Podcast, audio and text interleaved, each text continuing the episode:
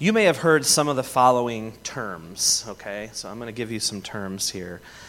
Time starved, okay? These are common terms in today's culture. Time starved, okay? That doesn't sound good, right? Or time poor.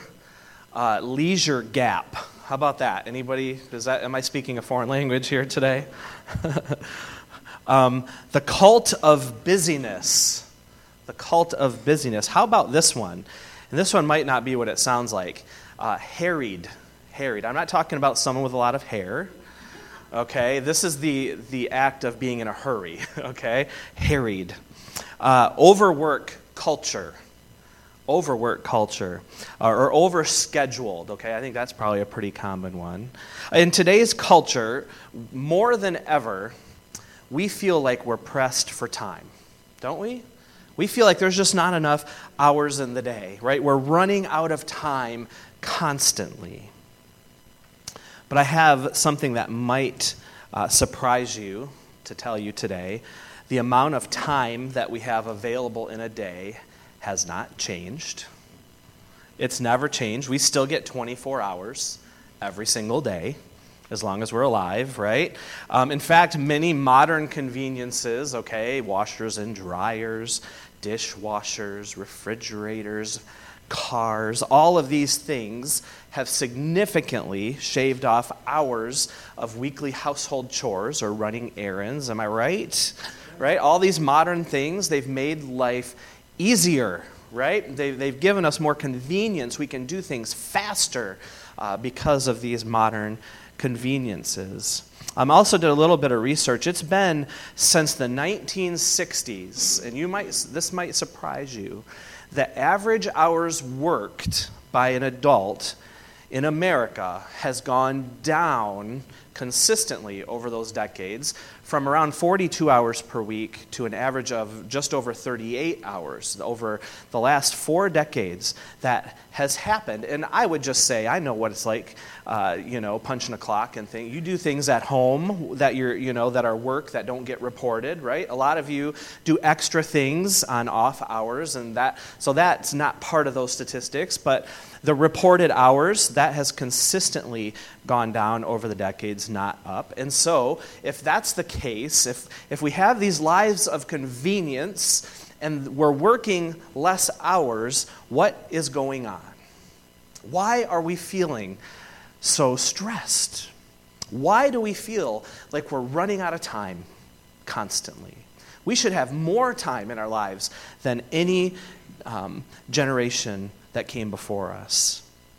Are we actually busier, or do we just feel busier?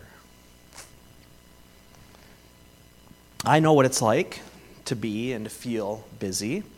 What I didn't initially realize in the midst of my busy life and even preparing for today's sermon is that there can be several factors in today's world of why we feel so busy. Recently published research came up with 7 reasons. I'm going to share these really quickly, and these won't be on the screen, so you just have to listen. The first one is called busyness as a badge of honor. A badge of honor. This is the idea of the busyness being glorified. It's to show how important we are, how much value we have, our self-worth in this fast-paced society sometimes is tied up with how busy we are. In fact, many times the answer to the question, "Oh, how you doing?" has changed from fine to, "Oh, I'm so busy, so busy." The second one that's mentioned is the busyness as job security. Okay, is this outward sign of productivity and that you're loyal to the company that you work for. Okay, that's one of the other factors that affects our busyness. Busyness as FOMO. FOMO. Who knows what FOMO means? Fear of missing out. Okay, we are busy because we're afraid we're going to miss out. In fact, spending habits have shifted over the last decade, especially from buying things to paying for experiences. Rather than buying up things, I'm taking that trip. My parents never took the time to take that trip, so I'm going to do that, and I'm not going to buy the things they bought. And then we pack our calendars and our social media feeds with a highlight reel of our trips. or experiences. The fourth thing, busyness as a byproduct of the digital age. Oh man, I could spend a whole sermon on this one. But we are connected 24/7, 365 in our culture. And the line between work and our regular lives are being blurred constantly. And this promotes multitasking and this idea of we are never actually completely turned off from work. The fifth one, busyness as a time filler. I mentioned how convenient our lives have become with all the modern things that have been introduced. And in this age of choices, right? You don't have to rely on that one store in town to buy your things from. You can do it on Amazon and have it here tomorrow. Okay, you don't even have to leave your couch or put on clothes that are not pajamas. And so we have all these choices. We have all these ways to fill our time. We can scroll through Facebook. We can check our Insta feed. We can, shop. We can Google search. We can do all these things. And instead of leaving idle moments in our life, we look for ways to fill it constantly in this day and age. The sixth thing that might be affecting your busyness is busyness as necessity. Maybe you just need to work multiple jobs in order to make ends meet. Maybe there are reasons why. Maybe you have children at home and you need to work those hours where they're asleep or whatever. This is a necessity for you to be working as much as you are. And then the one that's can be scary, the last one, busyness as escapism. It's an escape. I keep myself busy because if I don't, I know what happens when I slow down. And all of a sudden, all of the pressures of life start to flood in, and I get overwhelmed. And so today, we're going to discuss a topic that is not widely talked about in our churches today. But it's a lot like the spiritual formations of reading Scripture, prayer, fasting, much like those types of things, today's topic of Sabbath has the potential to be an amazing piece of our spiritual formation as we grow to be more like Jesus. This is a topic that God has been working on me in my life, in the life of my family. And as I get started today, I want you to know that I have been heavily influenced by multiple writers on this subject. God has just kind of thrown a lot of these resources in my way over the last few years. One of them has heavily influenced what I'm going to share with you today. His name is Pete Scazzero, and he has written a number of books. He's a pastor out in New York City. The book where he speaks about Sabbath is called The Emotionally Healthy Leader. He also has a podcast by the same name that is fantastic. Whether you lead something or not, there is a ton of just great material there. And so a lot of what you hear today at least has been rooted in some of the things that Pete Scazzero has said. And what his sermon on Sabbath is actually what started me in this journey of implementing a form of Sabbath in my own life. So what is Sabbath? Is it really God's expectation that we implement Sabbath in our lives?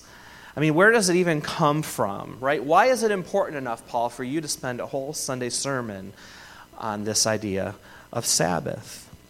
And typically what you're going to find today is people fall into two different camps. And my hope today is that I'm going to pull you out of those camps and pull you somewhere into the middle.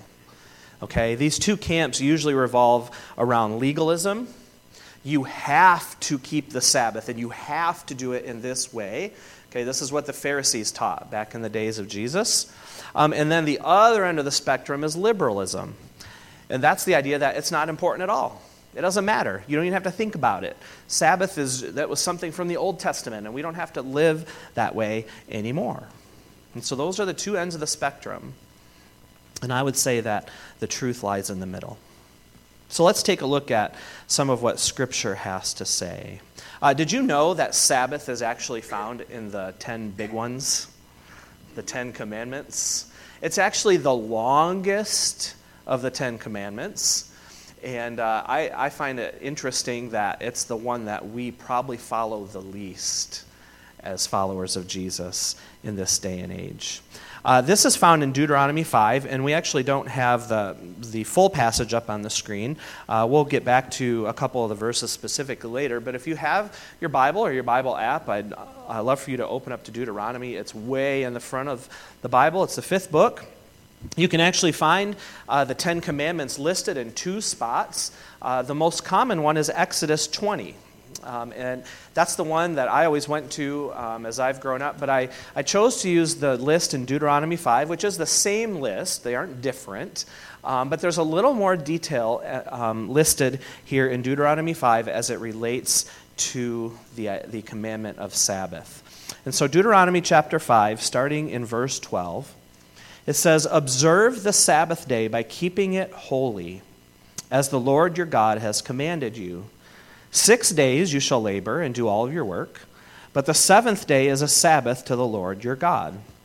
On it you shall not do any work, neither you nor your son," and my boys just said hooray in the back, "or daughter, or your male or female servants, nor your ox, your donkey, your boxer, your golden doodle, your whatever animal you have in your home, nor any foreigner residing in your towns, so that your male and female servants may rest, as you do. Remember that you were slaves in Egypt, and that the Lord your God brought you out of there with a mighty hand and an outstretched arm. Therefore the Lord your God has commanded you to observe the Sabbath day." I don't know about you, especially that last line didn't really sound like it was optional. We're going to talk about that today. I think what I'm going to start with, though, is a few things that a Sabbath day is not. Okay? A Sabbath day is not the same thing as just taking a day off from work. Okay? It's not the same, and you'll see that as we go today. A Sabbath day is not an entire day set aside to prayer, reading of Scripture, or meditating, those types of things. It's not an entire day devoted only to those things.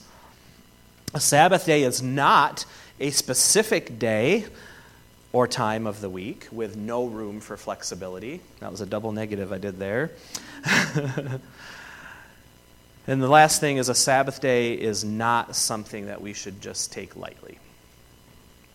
In contrast, a biblical Sabbath was a 24-hour period where people stopped working, they enjoyed resting, they practiced delighting, and they contemplated God. The traditional Jewish Sabbath begins at sundown on Friday night and ends at sundown on Saturday. So from about 6 p.m. on Friday night till Saturday night at 6, that is their Sabbath. Now, in most Christian traditions, the Sabbath is observed on Sunday. The Apostle Paul said something very specific about this in Romans 14:5. He says, "One person considers one day more sacred than another. Another considers every day the same or alike. Each of them should be fully convinced in their own mind." And so I would submit to you that his basic point is that we shouldn't sit back in judgment on what day and what time that people pick for Sabbath, because one day isn't necessarily more important than the next. It's an important thing for us to remember.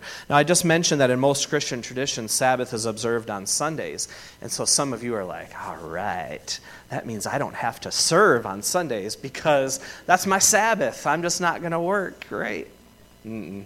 That doesn't, no, you're not getting away with that. We serve so others can Sabbath. They serve so you can Sabbath, right? That's how that should work in the context of serving. Anyways, I'm not going to spend a lot of time there. But I know some of you are thinking that. I know it. What matters is setting aside a period of time and protecting it as much as possible, whatever that time looks like for you. Now, the fact that Sabbath happens weekly places it in sharp contrast to our normal rhythms. Right, the normal flow of our week, or the lack of flow that our weeks have, stand in sharp contrast to this idea of every single week taking 24 hours or whatever that time period is and just not doing any of that, right? And so our culture looks a little bit like this. This is called secular rhythm. Okay, and it's not so much about the days, okay? It's the idea, it's the mindset behind what it looks like in our culture, right? Work, vacation. Because our days off are not that restful most of the time. Work, vacation came. And you know what the problem is with that? By the end of your vacation, yeah, you're tired now, but so many times I find myself saying, oh, I can't wait to get back to my routine. You know, I don't love work, but I got to get back to it, right? It's real life, so I've got to get back to that. And I kind of forget about that time of rest that I have every so often. In contrast, God's rhythm, the sacred rhythm, looks very different. Let's put that one up. This is the mindset behind the idea of Sabbath. There's Sabbath, and then there's work. And then there's Sabbath, and then there's work. There's Sabbath, and then there's work. I don't know how many times to say that. That's all it is. It's Sabbath, and then work. We need to think about this rhythm. Think about it in terms of the cycle of a day. Just a day in creation. There's light, and there's dark. Right? There's the sunrise, and there's the sunset. Every single day. The tides come in and they go out. This is a very biblical, creation-grounded rhythm that God has instituted. Think of it in terms of a month or the year. We have the cycles of the moon that are regular. We have the seasons, at least here in Michigan. We pretty much have 4 seasons. Some of them bleed over into each other. We have cycles of growth and dormancy in our ground, in our soil. This idea of rest and work is all throughout creation. It was put there on purpose. Now, what I want to make sure you don't hear this morning is that Paul said work is bad. Work is bad. It's not true. All work, paid, unpaid, all work is good. But it needs to have some boundaries placed around it. And the idea, the practice of Sabbath can help us as we look to prioritize what our lives are going to look like. Just look back at what happened in Genesis chapter 2, verse 15. It says, the Lord God took the man and put him in the Garden of Eden to work it and take care of it. And the Lord God commanded the man, you are free to eat from any tree in the garden, but you must not eat from the tree of the knowledge of good and evil, for when you eat from it, you will certainly die. What do we see in that? Before sin showed up, God instituted work for man to do. A good thing for him to do, but he also instituted some boundaries. Right? Work, take care of what I have given you to do, but there are some boundaries, Adam. And he says that to us as well. Work is good. Whatever work you have been given to do, do it to the best of your ability. Paid, unpaid, in the home, out of the home, on the road or online, wherever your work takes you, do it to the best of your ability. So work is good. Work is good. I found it interesting, and maybe you've noticed this if you've read some of the stories of Jesus' ministry.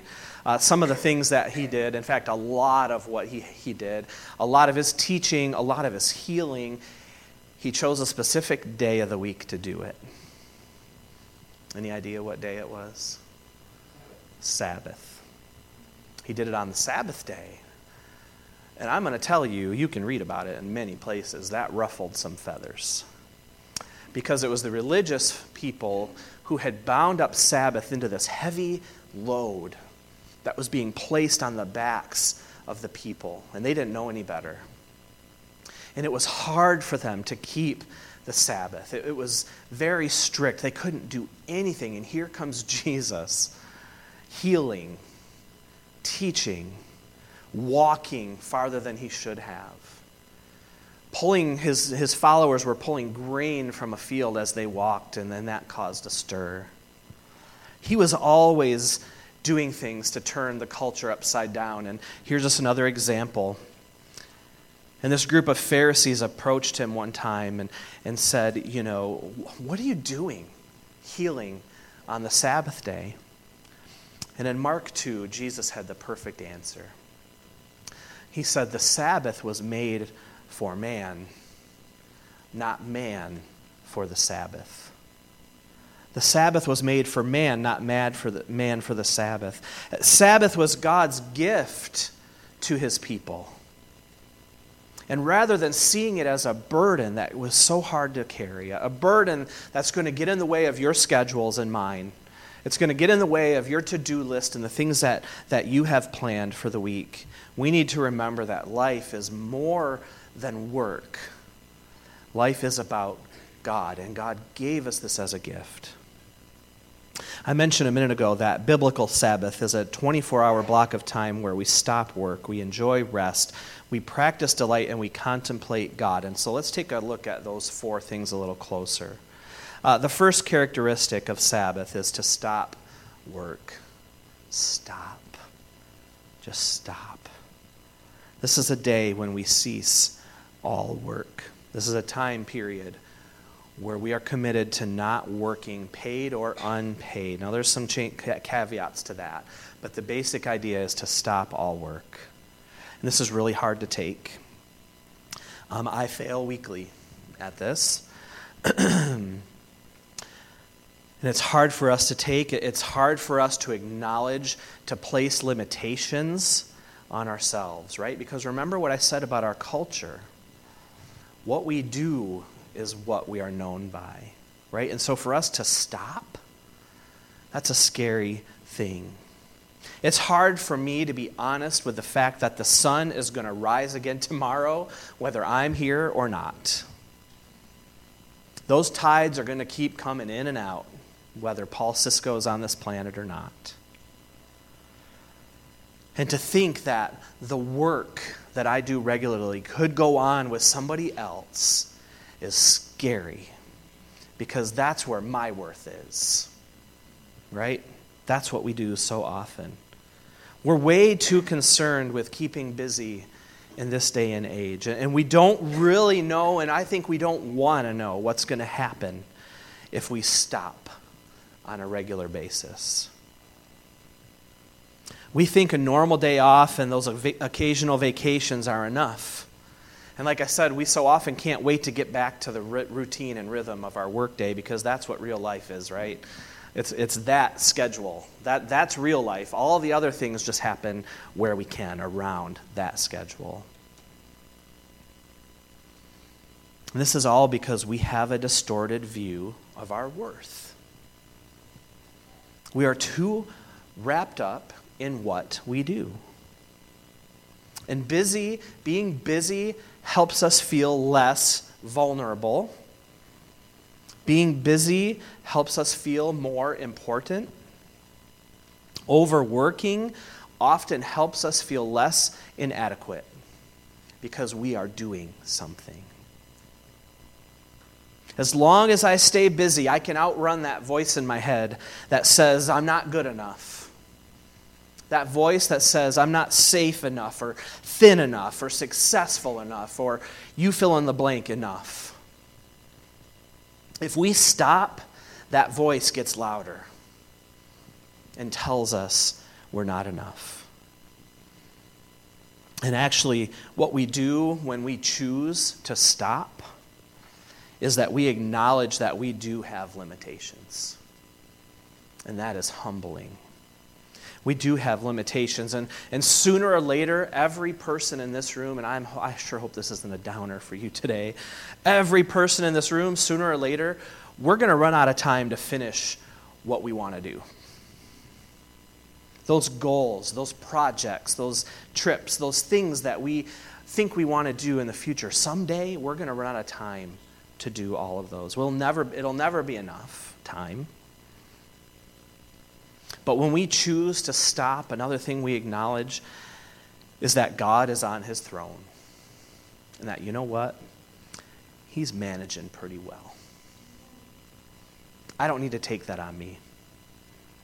He's got it. He's got it figured out.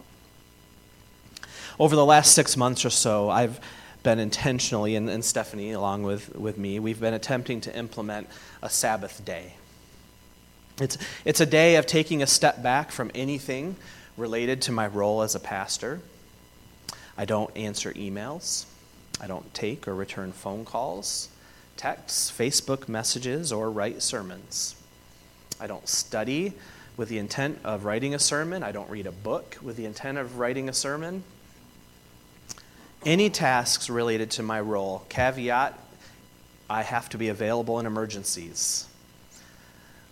True emergencies. Sometimes what I think is an emergency isn't what everyone, we have different ideas of what an emergency is. So that is a caveat for me in my job. But typically, you won't get a response from me via text or Facebook or any of those things when I take my Sabbath. But I also try to step back from my unpaid work. And there are some caveats there as well. But that might include things like yard work. I don't want to do yard work on my Sabbath. Home improvement projects, those types of things. I try not to do any of those things. Now, if I decided, you know what, I'm going to go ahead and take a weekly, modern Christian approach to Sabbath. And from Saturday's sunset to Sunday's sunset, I'm not doing any work related to me being your pastor. Think about that time frame. We're in the middle of that right now. I don't think that would work out very well. I don't think that our leaders at Shiloh would be very happy with me if I decided to take, what was that? I wouldn't probably have a job. I was skirting around that, but that's what would probably happen if I chose today to be my Sabbath day. Okay. So as a pastor, I've had to look at my week. I have to find the most appropriate time to do that. A lot of pastors will take Mondays off because it's just a good time to just, it was a long week, weekend. I actually really like working Mondays, and you can think I'm weird. That's fine. You probably already do. But I really enjoy Mondays. It's a restart for me. It's all right, Monday, looking forward to next Sunday. I really enjoy that. I like getting my checklist set up. I like starting over. I just really like Monday. And so Fridays have traditionally been my day off during the week. And so for me, that is the best time for me to implement a Sabbath, is during a normal day off. But it's so much more than that. This allows me to disconnect from my normal rhythm of work, and again, with the exception of emergencies, not to answer messages, not to pick up my phone. I actually have to remove my email, Gmail app from my phone every Friday. I actually drag it to a folder like in the second page so I can't see it. Because if that notification pops up, what do I want to do? Yeah, and you know what else? Even if a notification doesn't pop up, it's so ingrained in me just to check my email. I'm just going to quick check. No, I can't do it. So I have to actually move my app from one screen to the next to keep myself on Sabbath. What day, what time, what stretch of time might already be working in your mind to say, you know what, I have this window of time that I might be able to implement some of these things. It's going to be different. It's going to be different for you than it is for me, and it's different for each of you from each other. We're all going to have a different availability. And so stopping is the first characteristic of Sabbath. The second one is that we need to enjoy rest. Enjoy rest. And these next three kind of go together, so we'll talk about them one at a time, but you'll hear some overlap. Once we've stopped, you have to stop first. Once we stop, we can more readily accept God's invitation to rest. And he actually set the example for us. You probably have heard of this, or at least the idea of it. Genesis chapter 2, verse 2 and 3, this is the end of creation. And it says, by the seventh day, God had finished the work he had been doing. So on the seventh day, he rested from all his work. Then God blessed the seventh day and made it holy, because on it he rested from all of the work of creating that he had done. And so on the seventh day, it wasn't necessarily Saturday, it was just the seventh day. God was just so worn out after all of the work he had done, he just had to rest, right? Please someone say, no. God doesn't need rest. He didn't need to take a nap, right? Yeah, he probably did. He probably did. Do you know why he did that? It's not so he could rest. It's so he can set an example for you and for me. He's showing us what it looks like to work and also to rest. It's okay to have some space in your life to rest. We should engage in activities that restore and replenish us. This list would be different for everybody, but taking a nap, hiking, reading, eating good food, enjoying a good hobby. The key is resting from your paid and unpaid work. And the activities that restore and replenish you probably are different from everybody else in the room. Might overlap with some. I mentioned earlier I don't want to do yard work on my Sabbath. But there might be some of you crazy people in the room that yard work is just the thing that would bring you joy and replenishment. Cooking might be the last thing you want to do if you're taking a step back from your normal work. But for others, like my wife, it might really recharge you to cook a meal. The key to remember is that removing the activities you plan on resting from may require some planning. Okay? So when you're ready, when your Sabbath is rolling around, if you don't want to do yard work, well, what does that mean? I probably need to cut the grass that before or after, right? Don't wait till that day to do it, okay? Just make a plan. Do it a different day. If you don't want to cook on your Sabbath, you could make a meal ahead and freeze it, or you could plan, hey, that's the night we go out to dinner. You have to plan ahead. On my Sabbath day, I enjoy spending time with my wife. We usually go out for breakfast or for lunch or do some shopping or all the above. We have a weekly check-in with our calendar and with just some questions we constantly ask each other every week just to stay in touch and close. And then we head back home. A lot of times I'll try to do some reading, reading that's not related to an upcoming sermon series. Sometimes I'll snooze in my chair. Sometimes I'll snooze while I'm reading. I don't know how that works, but I do it. Or I catch up on a television show. The important thing is to stop work and enjoy your rest. The third characteristic of Sabbath is to practice delight, and this is where this really starts to overlap. After God finished his work of creation, he said, it was very good. It was very good. This wasn't God saying, glad that's over, or man, am I tired. He said it was very good. He joyfully recognized the accomplishment that he had done over those 6 days. And he invites us to do the same. Again, we're all different. We find enjoyment in different things, but the question that you need to ask yourselves related to Sabbath is, what gives me joy? What gives me delight? What do I enjoy doing? Again, maybe you like to be in nature. Maybe hunting or fishing or hiking or going to the beach, gardening, mowing the grass.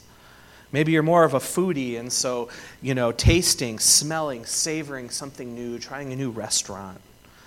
Maybe you're a reader and you love books. Maybe you'd like to spend a couple hours at the library or in a really cool bookstore. However you answer that question, what gives me joy, what gives me delight, should be a major part of how you Sabbath. Stop, rest, delight. The fourth characteristic is to contemplate God. Contemplate God. See, the central focus of our Sabbath should be contemplating, pondering, thinking about the love of God and what he has done for us. What makes a Sabbath something biblical is the fact that we just read in Deuteronomy that it is holy to the Lord. It's holy to the Lord. We don't take time off from God.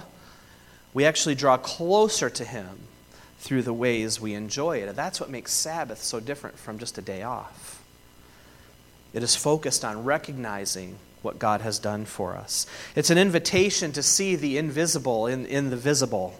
So you look around at creation. You look at the things you enjoy, the people, the food, the art, the sports, the hobbies. You look at those things in a different light, and you thank God for them. And you see his act of creation in nature, and you see people made in his image that you enjoy spending time with, and you thank him for those things. You recognize the hidden ways that God's goodness is at work in your life. You don't necessarily spend the entire day in prayer, meditation, or studying Scripture, although those activities would make a great piece of your Sabbath. But the idea of contemplation really is more specifically focused on the aspects of God's love that become obvious to us when we slow down and we experience the gift that he gives us every single day. I read these verses last week, but Psalm 19, 1 and 2 says, "The heavens declare the glory of God. The skies proclaim the work of his hands. Day after day they pour forth speech, and night after night they reveal knowledge." And just by looking at the stars, you can just praise him. If you don't stop to notice the stars, you're not going to praise him for them. You need to slow down, stop, acknowledge what he has done in this world. Intentionally looking for his glory. Remember, our last series ended, it's all about his glory.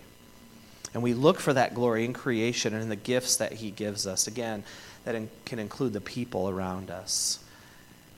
Hobbies, music, you name it. And in this way, contemplation is really an extension of delight. It's while you're doing those things that you contemplate how good God is. Stop, rest, delight, contemplate. Now, 3,500 years ago, when Sabbath as a concept was introduced by God, it was just as revolutionary and countercultural as it is today.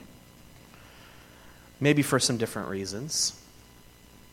But it shook people up when God suggested they stop. Back in Deuteronomy chapter 5, there's an interesting part of this passage, and this is why I chose Deuteronomy instead of Exodus, because this piece is included within the Sabbath commandment.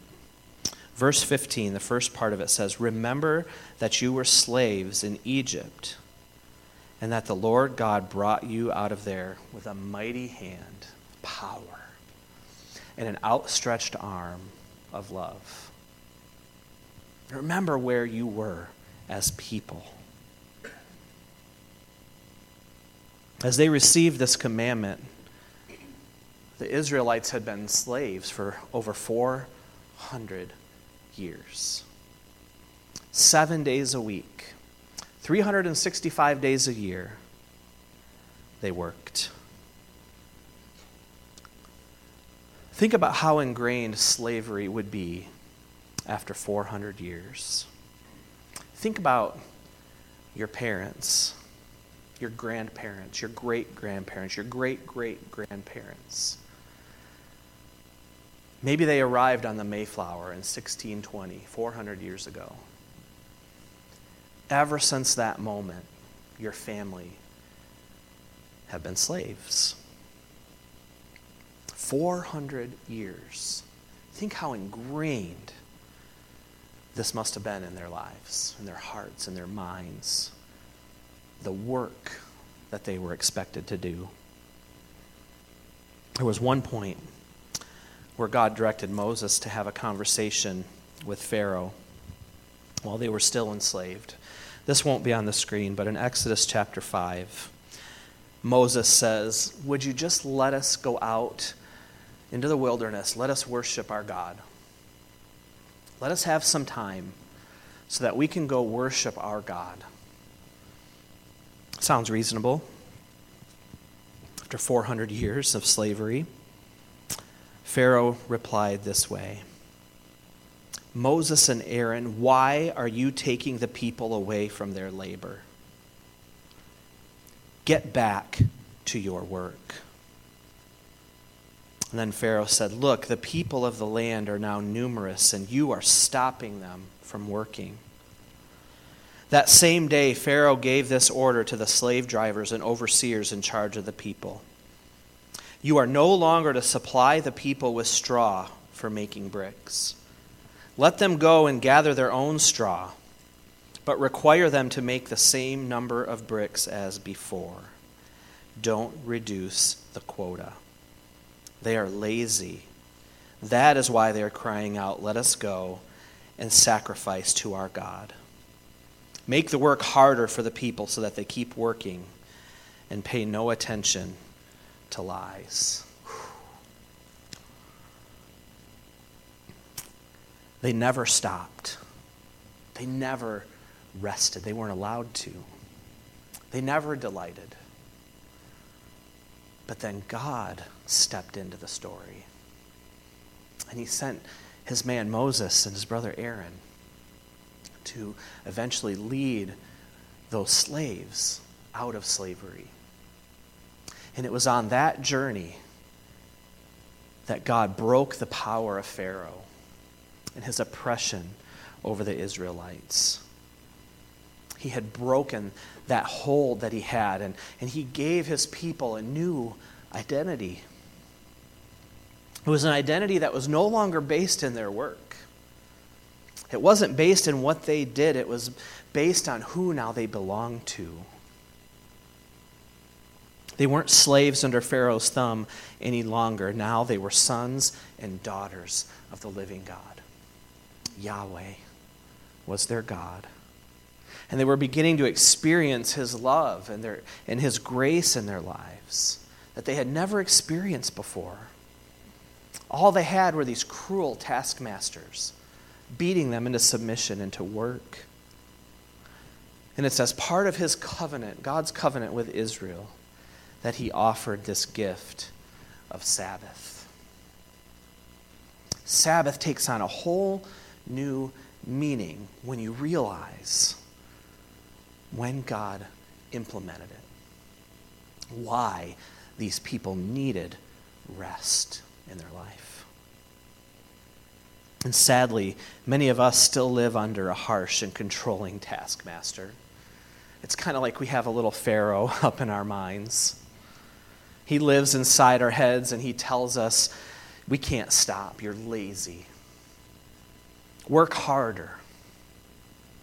Our culture enslaves us by telling us that our value is in what we achieve or what we produce. We're useless unless we accomplish more. And no matter what it costs you, you're useless unless you respond that way. You're only doing well if it's bigger, if it's better, if you're making more money.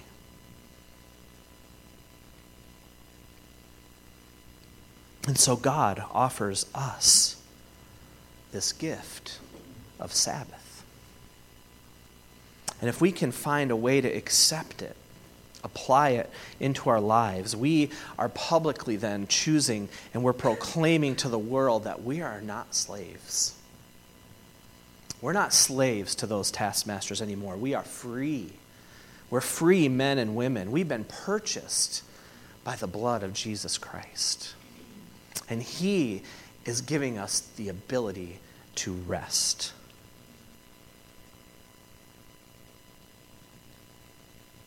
Remember, in the middle of Sabbath, the expectation is that God is going to teach you something when you choose to set aside work. Remember that part about contemplating God. He's going to teach you something, but it requires some significant thought and advanced planning. I wouldn't suggest to you at all today, run out of here and pull out your calendar and say, yeah, that's it, done. Okay, don't do that. You need to take time with this. You need to pray about this. I want to leave you with some really practical steps, hopefully, here today. The first thing you need to do is research. Do some research. There are some really excellent books on this subject. I've brought a few. They're back on the table here. And I'll actually be at that table after the service. I'd love to hear if any of you have ever implemented some of these things in your life, or if you have questions about that, or want to just look at the books. I'd love to chat with you back there today. But there's a lot of books out there. You could just search Sabbath and find a bunch. I mentioned Scazzero's book. It's just a piece of the book that's talking about Sabbath. There's another one that I love. It's a simple little read by Kevin DeYoung called Crazy Busy. Phenomenal. It's not only about Sabbath, but it's about this whole idea of being busy and how we can overcome some of that. There's a couple others back there as well. A couple books I don't have, but I printed out the covers so you can see what they look like. There's one by a man named Jefferson Bethke. The title is To Hell with the Hustle. And, I don't like to talk like that, but he's not saying in a crass way. He's saying the idea of hustling and being busy, doesn't come from God. It comes from somewhere else, okay? And that's the idea behind his book. A little controversial maybe there, but probably a really good read. I've read some of his other stuff, really good. Another one that's really popular right now is by John Mark Comer called The Ruthless Elimination of Hurry. And you can stop back and check that. But what I would just say is pick a book that resonates with you. Maybe your reading style, or just, you know, I choose books a lot of times by the cover, just how it looks like, you know, and sometimes what it feels like. Ooh, I like the feel of that book. I think I'll read that one. But pick one that resonates with you, and then I would encourage you to avoid speed reading it, because if you try to speed read it, you are going to miss out. Take your time. Work through it. Digest it. Go through it slowly so that you can understand it. The second practical step is to select a time frame. So identifying a 24-hour period of time would be ideal. I'm just going to tell you that. It would be ideal. If you can find time in your schedule, and I know it sounds ridiculous, it's possible. Okay? And maybe this idea of Saturday at 6 to Sunday at 6 works perfectly for you. That doesn't work for me. It might be perfect for you to be able to set aside that time. But the key is that you find a day and time, or stretch of time, that works for your family situation. Find an hour. Start there. If you are very busy in your life, find an hour and do your best to stop, rest, delight, and contemplate God. If you can do more than that, do it. The key is to land on a consistent day, as opposed to hopping around on different days every week. And maybe that's the way it works for you, and that's okay.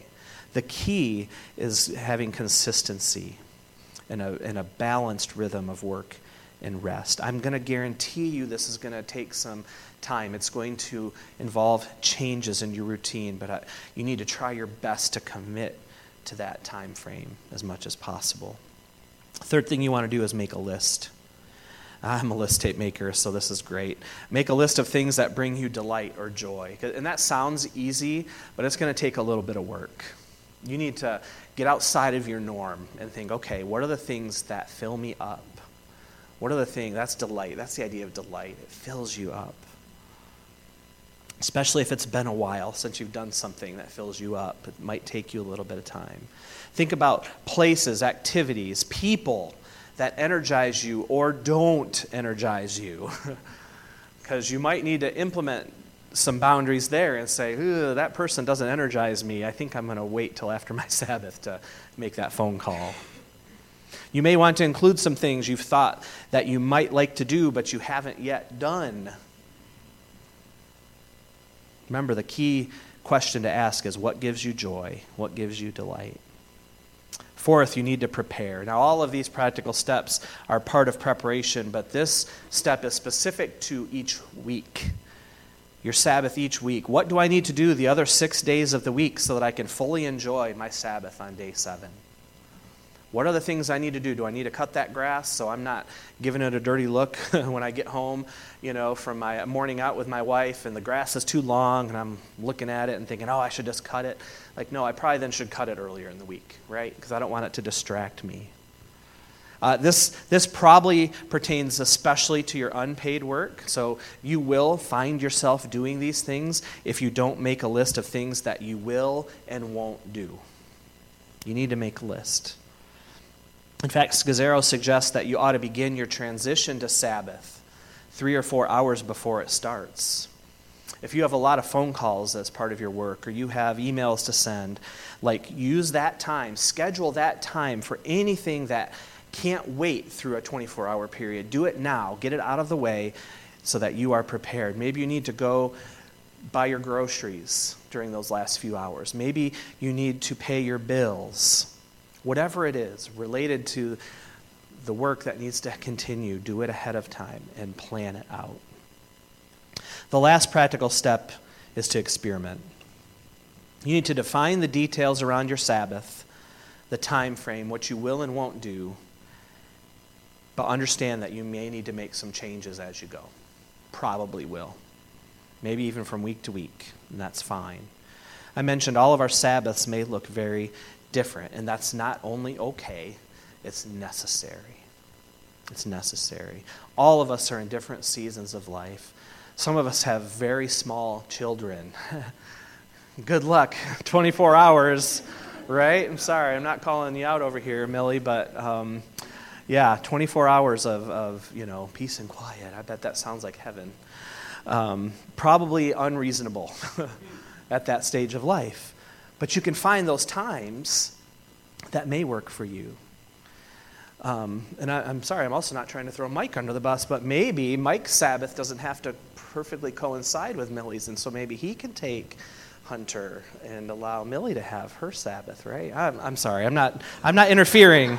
I'm not trying to interfere. I didn't even write that down. I'm sorry. It just came out. We'll have unique concerns that will affect each of our ability in different seasons of our life to fully experience Sabbath. The important thing is to remember the Sabbath. Remember, this is a great quote from Scazzero. Sabbath is about working from a place of rest as much as it is resting from your work. That's what makes it different from a day off, too.